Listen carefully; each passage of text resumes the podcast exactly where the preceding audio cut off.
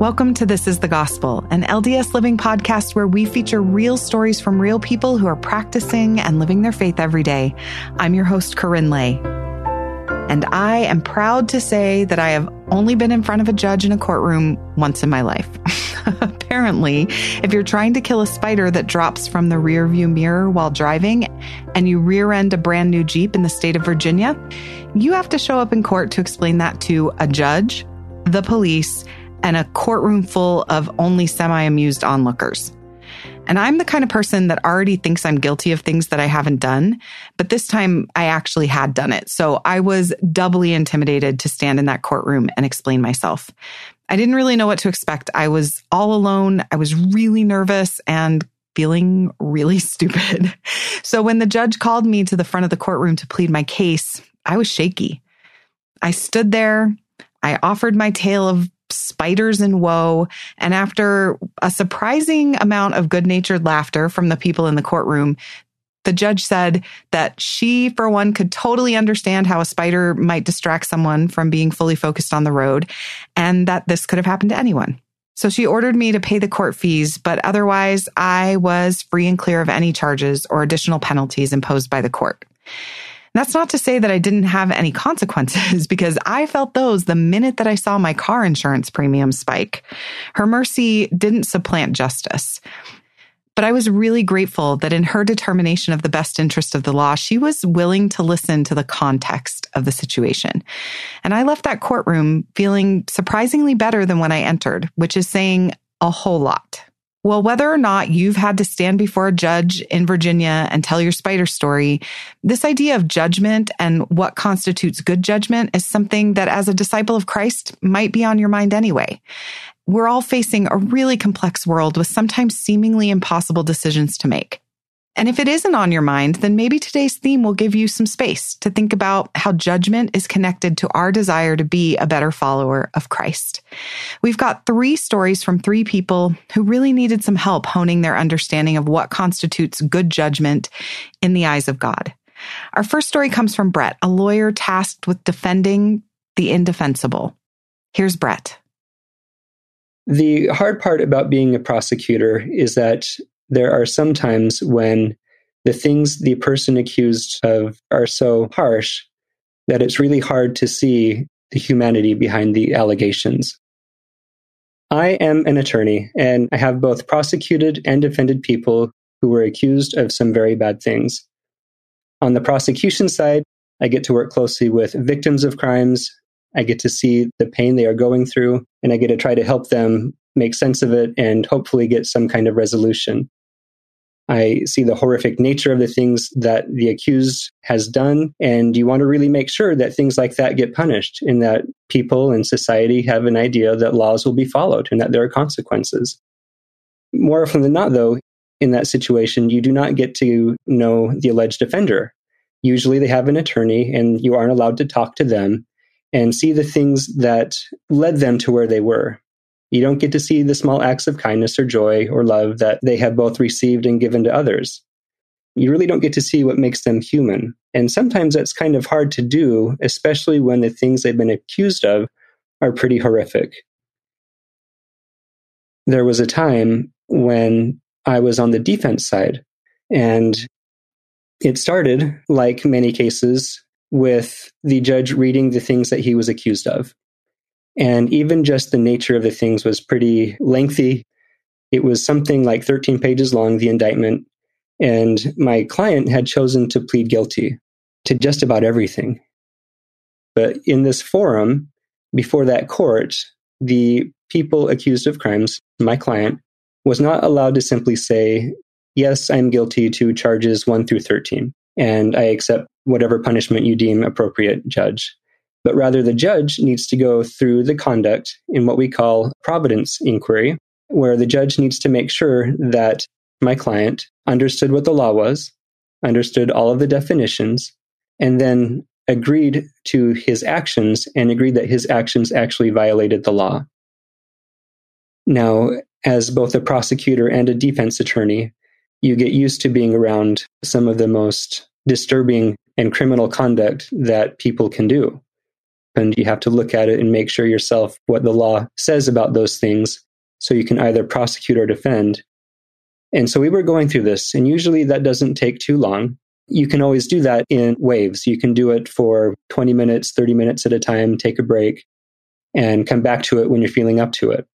But in this case, because it was so long, we had just pressed through. And for about two hours, we had been listening and seeing some of the most disturbing things that you can be subjected to.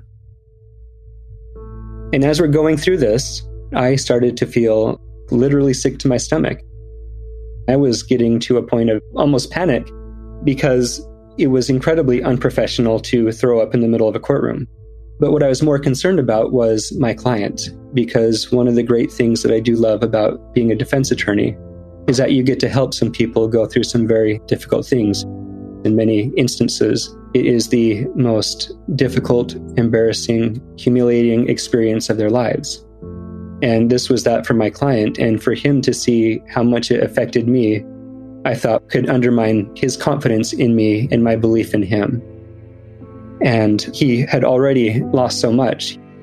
He lost his family, he lost his job, he was losing his freedom. He had some elderly parents, and it was unlikely that he would see them again before his prison term ended. And I wanted to be there for him. And so when this was happening, I knew that I had to get up in just a few minutes after that was done and argue for him both to argue for leniency, to paint a picture of humanity for him, and also to argue about different things that he was alleged of that he had not done and defend him in those. And so, not knowing what to do, I thought, well, maybe I just need to ask the judge for a recess, or, you know, maybe the feeling will just go away. Then I realized it wasn't, it was getting worse. And so I did the only thing that I could think of. I decided to say a prayer. And in that prayer, I just prayed for Heavenly Father to be with me, to help me to know what to do in that situation. I looked over at my client and I felt the Spirit enter my mind and body with like great waves.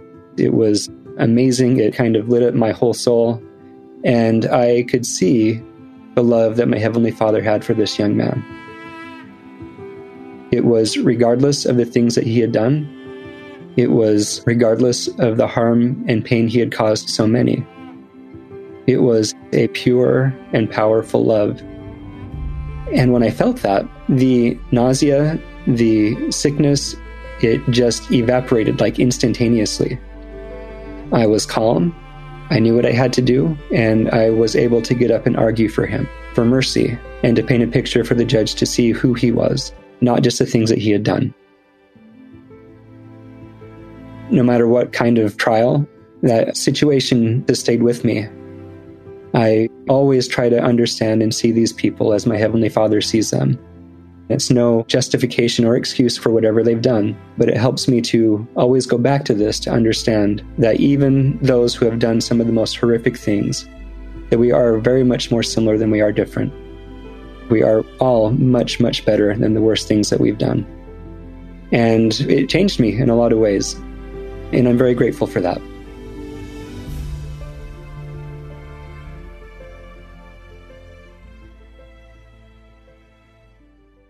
That was Brett. I can only imagine what kind of spiritual gifts it takes to sit in a courtroom and listen day after day to all the ways that people have hurt one another without losing your hope in humanity. Brett's willingness to ask for help from heaven so that he could perceive what seemed absolutely imperceptible in his client, especially as that list of offenses was read.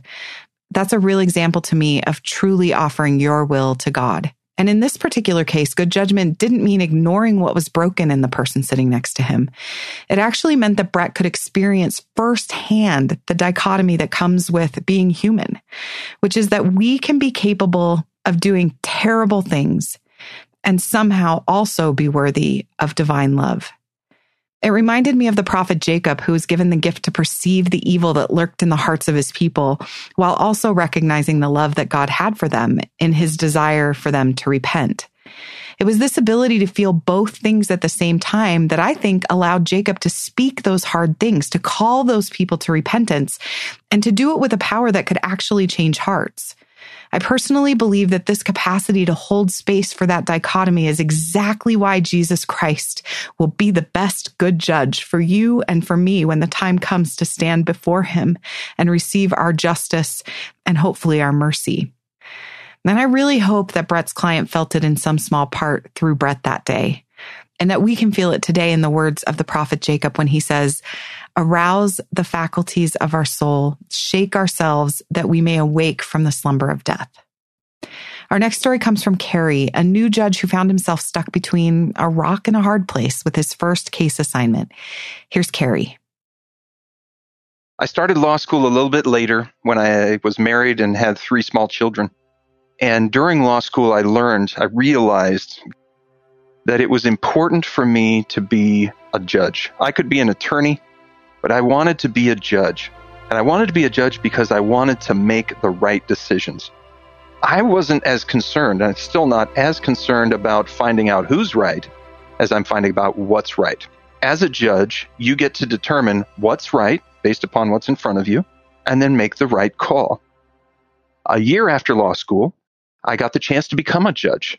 And I was hired by the state of Oregon to serve as a judge in its administrative law program, dealing with agencies and, and various government entities.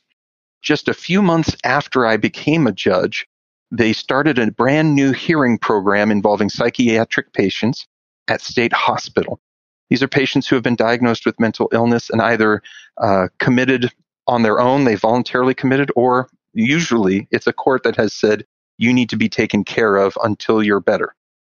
And in order to meet the patient's needs, they developed a program for patients who wanted to object to the medications that doctors wanted them to take. And so it was called informed consent hearings at the state hospital. The agency asked me to do the first hearing involving the first patient to request a hearing under these circumstances. I was surprised. And then, as we approached the hearing, I was very concerned. I had a bit of a crisis of conscience.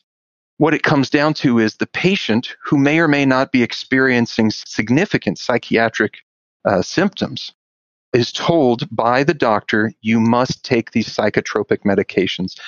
And the patient doesn't want to. They don't want to for a very specific reason. It makes them feel horrible. These medications are not lightweight and they do not feel good. Having known people who have dealt with these medications, how could I, in my mind, make the decision to force someone to take them? In my mind, that picture came of someone being held down and being forced with a needle to take these meds, and it would leave them feeling awful. How could I do that? I was all about justice. I was all about honoring people. I was all about uh, making sure it was the right call. And I was very focused on the end result of could I be the one to make the decision that would end up with someone feeling very, very horrible, especially uh, against what they would they would hope for. It felt like I would be making a decision one way or the other that was bad. There were no good outcomes. And it did not feel good to me. I wrestled, my heart hurt about the possibility that I would either A, cause this suffering on the person because they'd have to take the medication, or B, cause more suffering on the person because they didn't have to take the medication. It did not feel like I had a good result. I didn't sleep well for the days leading up to it. I couldn't think about much else other than what was coming up on my calendar and this decision that had to be made. And I could not think my way through to some answer that would give me peace. I was very fortunate because our temple recommends were going to expire that month. And so we scheduled unexpectedly to have our temple recommends renewed uh, with the, uh, a member of the stake presidency the night before the hearing. That was the stake president who happened to be a career counselor and leader of LDS Family Services. I didn't know about his background before I went to the, the, the interview. I only knew that I needed help, and I knew he was one of my priesthood leaders. And I sat down with him and I did my interview, and then I said, President, I need help. And I shared with him my concerns, and I told him all about what was going on. And he shared with me, Brother Meerdink, that sounds like a very challenging decision to make. So let me ask you some questions, he said. Why would you require this patient to take the medications? Is it out of spite? I said, absolutely not. I don't hate anybody. I'm not angry with this person. He asked, would you want this person to suffer or to, to be in pain? I said, no, I don't feel anything about this person. No, none of those feelings. He said, well, why would you make this person take the medications? Well, if that's what the law requires, I'd have to do it. And then the light went on for me. He said, the requirement of the law is what it is. And somebody has to serve as judge. And if you are the person who serves as judge, you must do what the law requires. And then he opened up the gospel light for me, emphasizing that the Savior is the judge for all of us, and that he is perfectly just.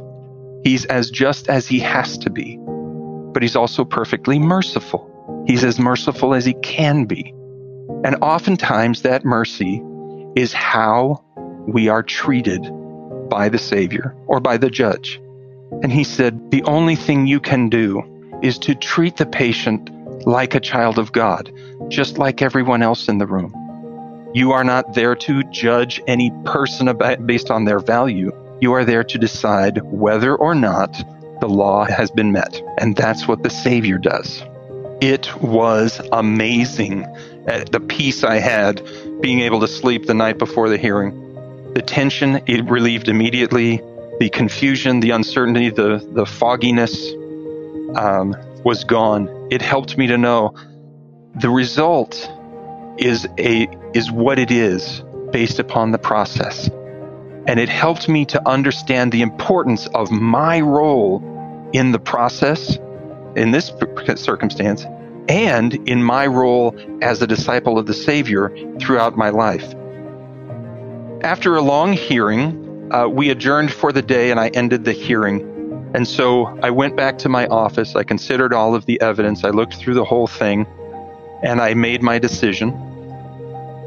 This experience was a real door opener for me that that even though I'm imperfect and that I have made mistakes in my life, that that's okay, that the mercy is still there. I think the Savior is much less focused on justice than he is on extending the mercy. I think his interest and the reason he spread his arms wide was to try to bring us in. Justice will only keep you away from his mercy if you allow it. There's nothing keeping you from Him.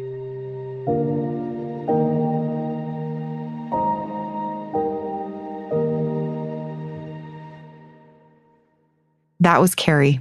I love that line from his stake president. I kind of wish I had it on some sort of t shirt or mug that Christ is as just as he has to be and as merciful as he can be.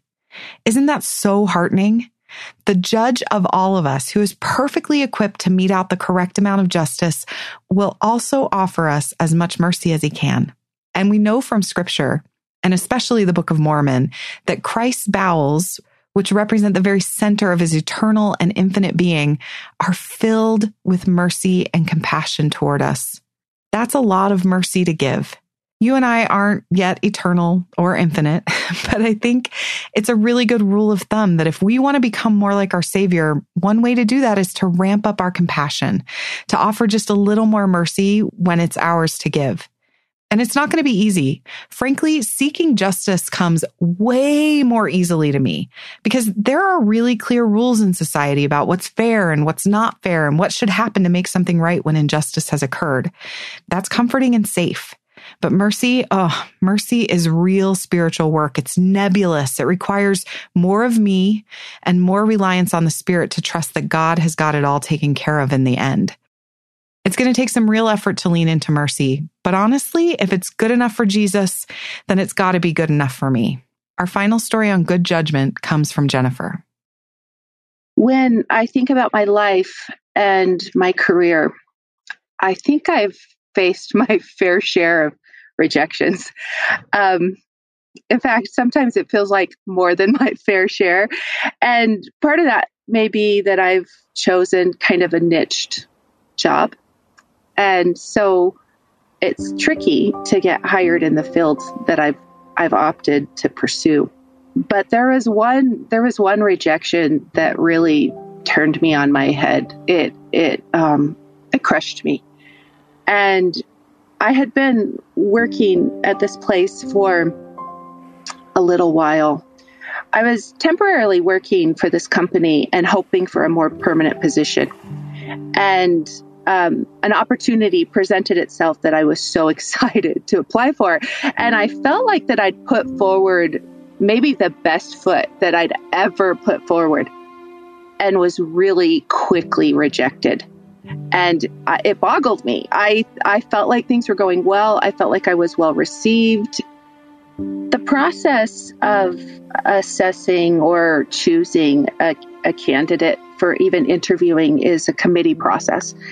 And so a group of um, men evaluate the applicants and then review and make decisions um, based off of probably a lot of criteria that I didn't understand and thought, frankly, that I was the right person for it. Um, but I was rejected. And so I wanted some feedback. I, t- I took a little bit of time, a couple of weeks to try and process it, and then asked my supervisor if he could provide some kind of feedback. I, by nature, want to please people. So to have felt this rejection felt like maybe I was um, not good enough. It was a question of my skills of my capacity of things that I felt like I'd spent decades trying to harness. So going into the meeting was incredibly vulnerable for me. I I was nervous, I was sweaty, I was a mess. And I remember trying to talk and articulate the clarity that I was seeking and my words didn't feel clear. Like I felt so jumbled and awkward. And in part i think i've i've always kind of struggled being a voice for myself and to say i really want to do this and this matters. And frankly our family needed it. So it was pretty intense for me to sit across a desk and to say why? Why was i not chosen even to have an interview? What is it about me? Gratefully my supervisor was very kind. Uh, it's his nature. Still, I struggled through most of the conversation. And when he offered the feedback, I was really grateful for it, but I was also very confused because it felt like it felt like an, a character attack and that maybe there was a question about the kind of person that I was. And and again, I think that's an important part of the story is that it, sometimes when it matters so much, it becomes more personal and that that was hard for me to filter because it felt like a dream it felt like something i was passionate about or even a life mission that i felt called to it and so there's a lot more at stake as i go back and read my journal about that day i, I think it took everything i had to not just scream that you've got to be kidding me this is this is what they said about me and is that who you think I am? And I think I even said that. Is that who you think I am? And he's like, No, Jen, no, that's not who I think you are. Just be patient. And will you give him a chance to get to know you? And I didn't get that. I just I wanted I wanted the job then. I didn't want to have to wait another season. There had been years of waiting and years of feeling this same sort of rejection. And, and so you make up stories and narratives that start to um, really weigh on you. And so I started to really question is this me? Is it them? Who am I really? And I was devastated and defeated. The field that I've chosen has few women in it. That's shifting, but it it doesn't have as many women working in this field. So the committee that was evaluating my application was made up of men. So that became personal. I got mad. I, I spent a lot of time being really angry. I was still working there. And so I was still going to be interacting with these people. And suddenly I'm needing to go into meetings and walk in and go, which one of you said that about me? And and which one of you hates me the most? And while that maybe wasn't accurate, that maybe they didn't hate me, but the harshness of the feedback was such that I'm like, hmm, I wonder who it is. It was it was hard and and there was a lot of times that even just going to work was hard I'd do anything I could to not have to interact with anyone. I would find ways to enter the building differently, or could I get there really early or really kind of late? Is there any way to just get my job done without being seen? Um, yet at the same time, I felt like they need to see me to know what they're thinking of me isn't true. And so it was this really complicated process of feeling shame. I, I felt a lot of shame, actually.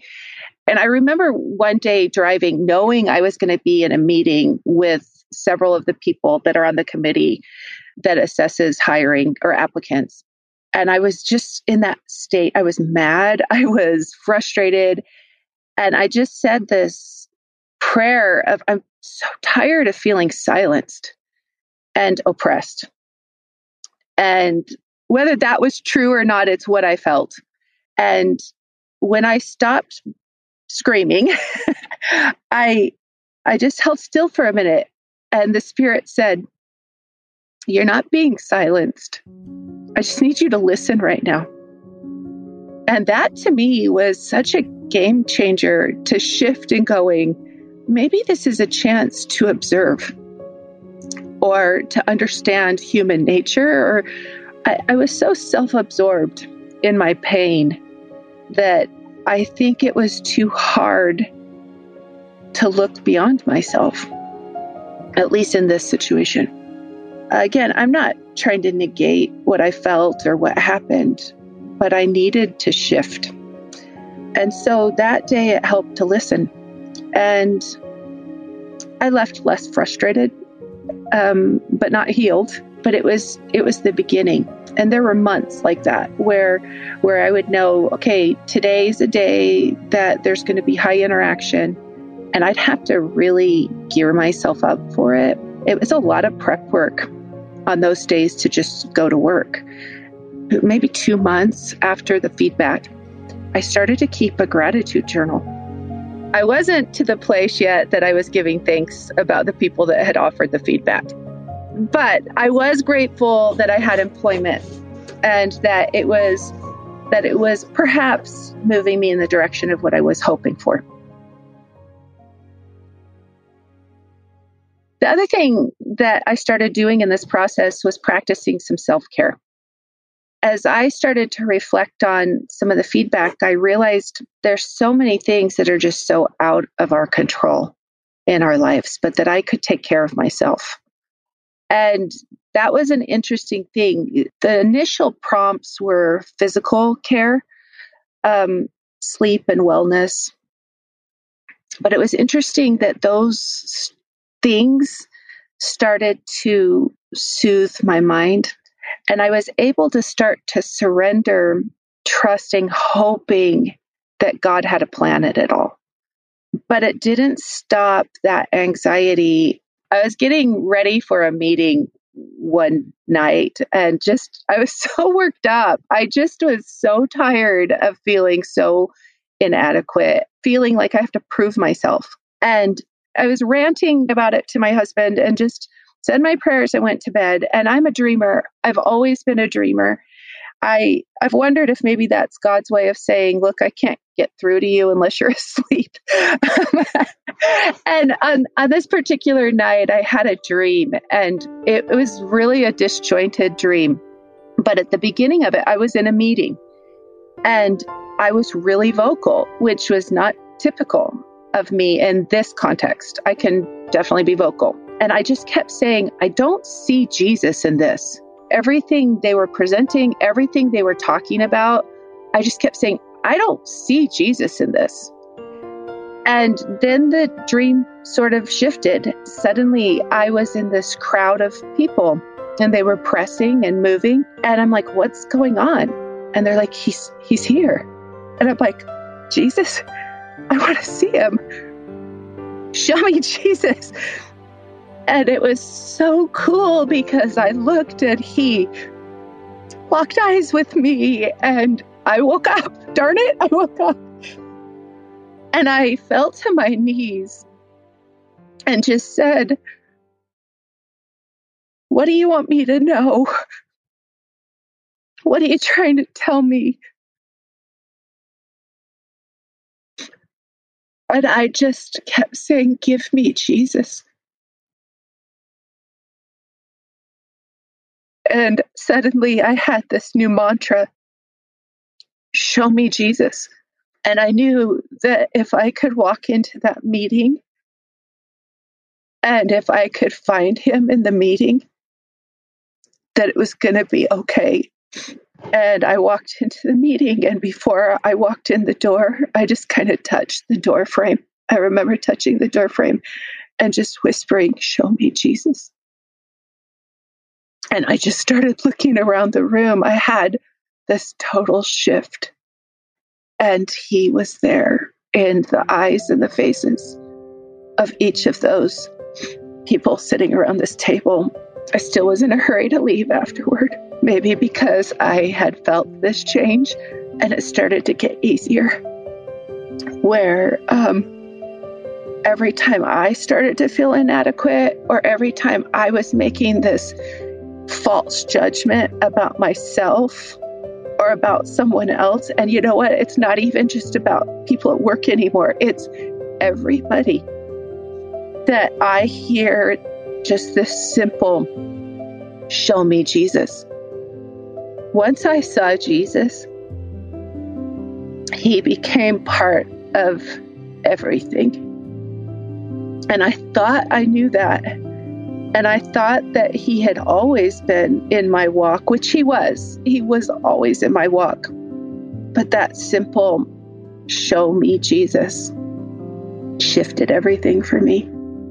A new position came open about six weeks after that, and I wasn't going to apply.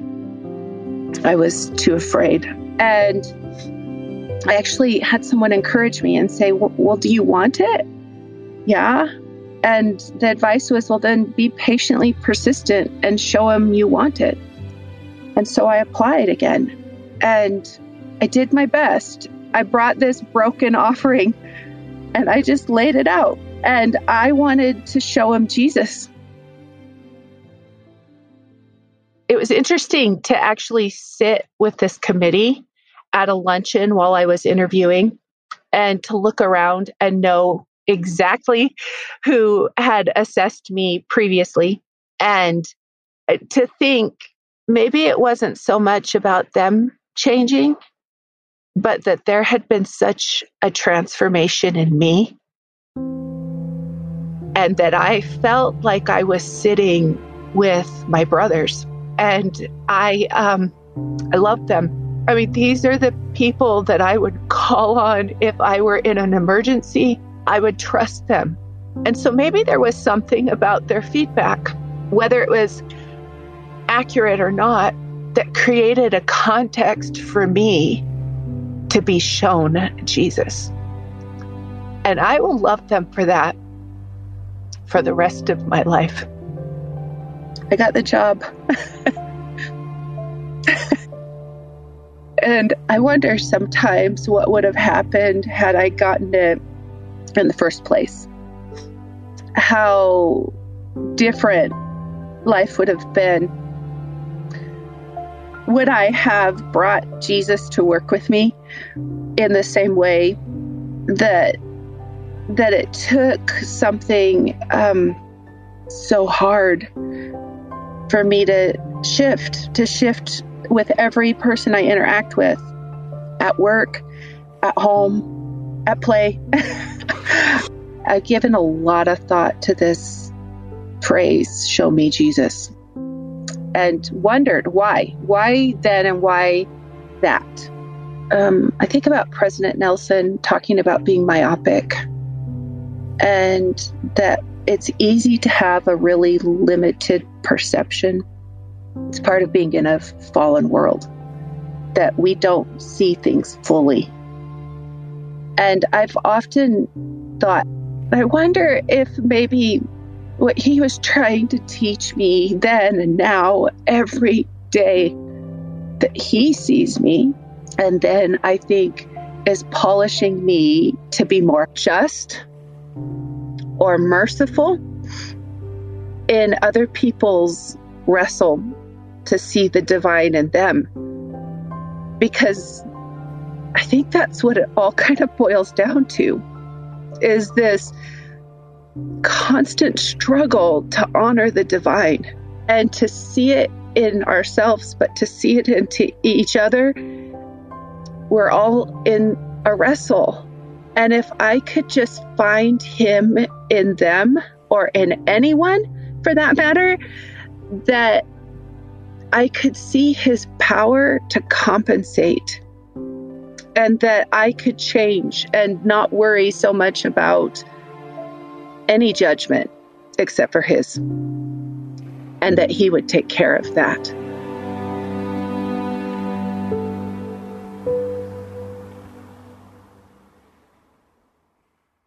That was Jennifer. Show me Jesus. What a powerful reminder to seek him in every single person and every single situation, including the ones where we've been falsely represented or perceived. I love that she didn't say that her feelings of hurt and betrayal weren't valid or worthy of being acknowledged. When we've been misjudged or our hearts have not been understood, it is healthy and appropriate to mourn that experience. And I speak from experience. It's really hard and it takes time to be ready to learn what we need to learn from it. But I love seeing the progression in Jen's story from hurt to self care to reflection to revelation to reconciliation.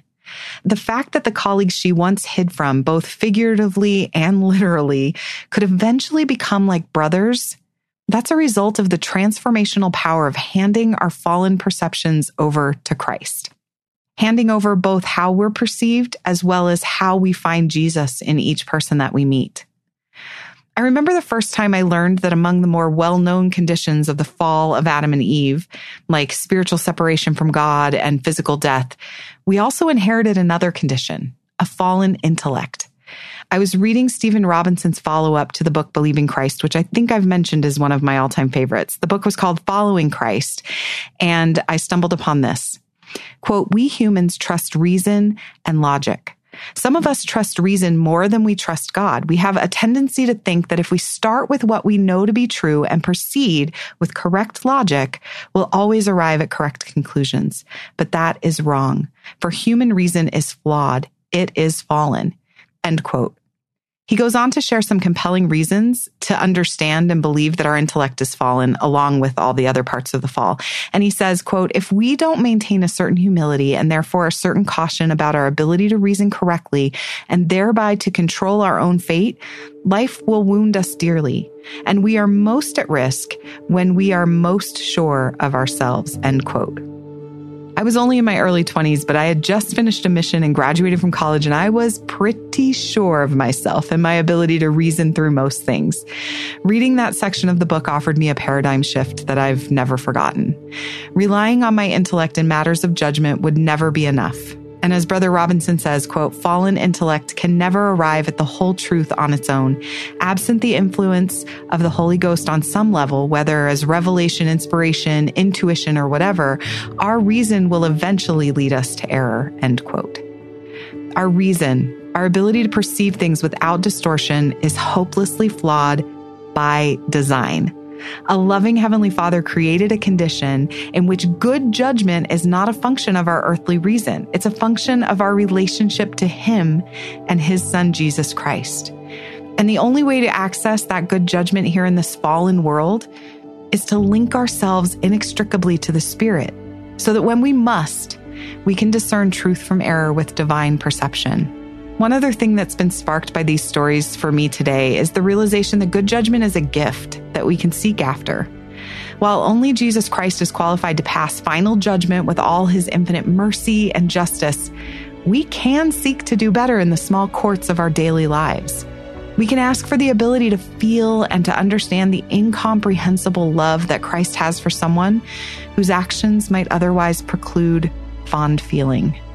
We can ask for the wisdom to fulfill earthly law with as much justice as is required and more mercy than we thought possible, while also trusting that God's going to take care of filling in the gaps of all of our fallen capacities. We can ask to find Jesus around the conference room table, and we can ask for clarity against the distortions that plague our self judgment and our perception of others. And I think that as we practice humble, merciful judgment now, we'll be way more ready to stand in front of our Maker at that final day, at the judgment bar of God, to tell our story without fear, because we'll know some small part of His compassion towards us because we have felt it towards others.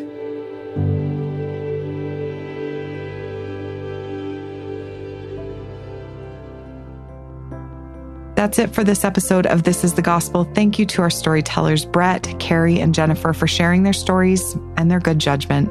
We'll have more info about each of these storytellers, including a link to Stephen Robinson's books, Believing Christ and Following Christ in our show notes at ldsliving.com slash this is the gospel. You can also find us on Instagram or Facebook at this is the gospel underscore podcast. A huge thank you to everyone who shared the reviews of this podcast and told us about your favorite stories and episodes this past week and always. We love to hear from you. You can leave a review of the podcast on Apple, Stitcher, or whatever platform you listen on. Reviews are super helpful in pushing us up in the recommended section of a lot of platforms so more people can find us. All of the stories in this episode are true and accurate as affirmed by our storytellers, and we find a lot of our stories through our pitch line. As we're wrapping up production for season three, we don't have any specific themes to share with you, but if you have a story to share about a time in your life when you learned something new by practicing the gospel of Jesus Christ, we absolutely want to hear from you. We'll be gathering stories and ideas for our next season soon. And the best pitches will be short, they'll be sweet, they'll have a clear sense of the focus of your story, and you'll have three minutes to pitch it when you call 515 519 6179. This episode was produced by me, KaRyn Lay, with story production and editing from Erica Free, Kelly Campbell, and Sarah Blake, our crack team of awesome. It was scored, mixed, and mastered by Mix at Six Studios. Our executive producer is Erin Hallstrom. You can find past episodes of this podcast and other LDS Living podcasts at ldsliving.com slash podcasts.